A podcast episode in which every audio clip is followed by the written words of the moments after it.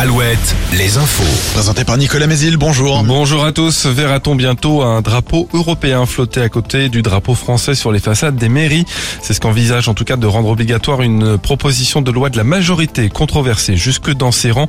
Elle est examinée ce mardi à l'Assemblée nationale.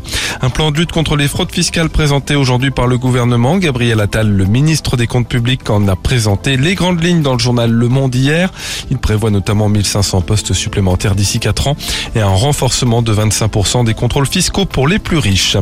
À Angers, l'adolescente de 16 ans portée disparue depuis mercredi et qui faisait l'objet d'un appel à témoins publié par la police a été retrouvée saine et sauve. Elle s'est rendue d'elle-même au commissariat dimanche soir.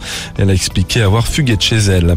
Le tribunal des Sables d'Olonne rend sa décision aujourd'hui dans le procès d'une femme de 52 ans jugée pour des violences commises en état d'ivresse contre son père puis un des policiers intervenus après cette dispute. Des faits qui se sont produits en août 2022 à Saint-Jean-de-Mont, six mois après la sortie de prison de la quinquagénaire qui avait été condamnée pour des violences, mais cette fois sur son mari. Six mois de prison avec sursis et une obligation de soins ont été requis. Le casino des Sables d'Olonne a rouvert ce week-end après quasiment deux semaines de fermeture. L'établissement a été la cible d'une cyberattaque. Le système informatique avait été mis à l'arrêt pour protéger les données du casino et de ses clients. Une plainte a été déposée. Et Nantes se sépare de son entraîneur. À quatre journées de la fin de la saison de Ligue 1, Antoine Comboiré paye les mauvais résultats de ces derniers mois. Les Canaries sont 17e au classement du championnat et donc en position de relégable.